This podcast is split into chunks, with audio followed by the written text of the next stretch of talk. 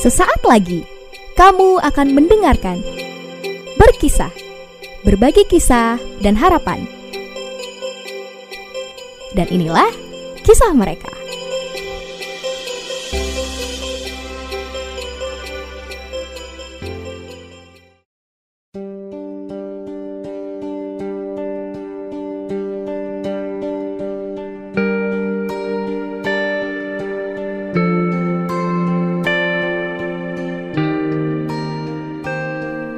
Perkenalkan, namaku Yanto.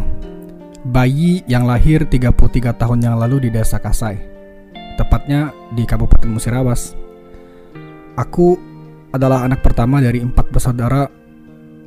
Melalui tulisan ini, aku ingin membagikan cerita hidupku kepada kalian.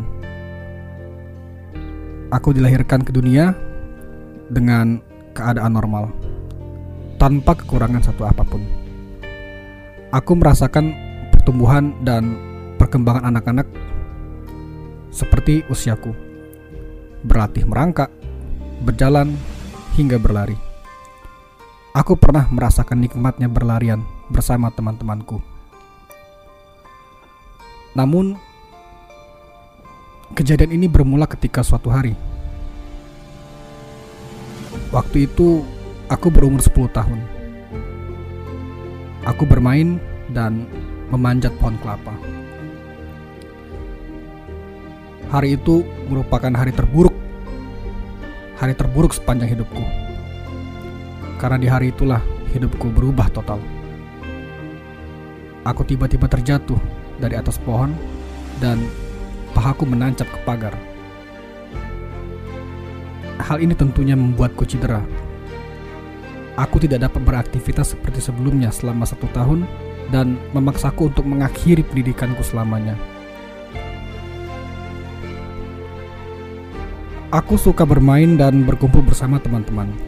Ketika umurku 12 tahun, aku mengaji, bertekad ingin mendalami ilmu agama dan belajar untuk menjalankan salah satu rukun Islam, yakni sholat. Awalnya semuanya berjalan dengan sangat baik, akan tetapi di masa transisi umur remaja ke dewasaku, aku terjerumus ke lingkaran hitam kehidupan. Teman-temanku yang aku percayai ternyata menggiringku ke lingkaran ini. Awalnya aku berjudi dan bermain togel, akan tetapi temanku menawarkanku juga barang haram, yakni narkoba jenis sabu. Aku memakai demi kenikmatan sesaat hingga menggiring ayahku ke jeruji besi karena hasutanku. Aku sangat menyesali itu. Aku mengenal ayah sebagai pribadi yang pendiam dan tegas. Akan tetapi di balik itu semua ternyata ia sangat menyayangiku. Ia selalu menanyakan kabarku di masa-masa hukumannya ia yang selalu menasehatiku untuk terus mengarah ke arah yang lebih baik. Dan berpesan, jangan kembali ke lingkaran hitam itu. Karena ayah, aku berubah. Bulan depan ayah bebas. Aku tak ingin bertemunya, karena sangat perih melihatnya kembali setelah lima tahun berpisah. Aku memutuskan untuk pergi belajar di BRS PDF Budi Perkasa Palembang. Aku mengambil konsentrasi elektro. Aku berharap apa yang akan aku pelajari di sini dapat membuatku mandiri melalui dengan membuka tempat servis alat-alat elektronik dan harapanku penghasilanku dapat membantu ibu yang bekerja sebagai petani padi. Aku menjuluki diriku sebagai ijo lumut, yakni ikatan jomblo imut. Sedari kecil, karena keterbatasanku, aku minder untuk mengutarakan isi hatiku kepada pujaan hati. Aku ingin nantinya memiliki istri, namun kupikir untuk mengurus diri sendiri saja sulit, apalagi harus menjaga orang lain. Harapanku melalui panti sosial ini, aku dapat mandiri dan menemukan hambatan hati.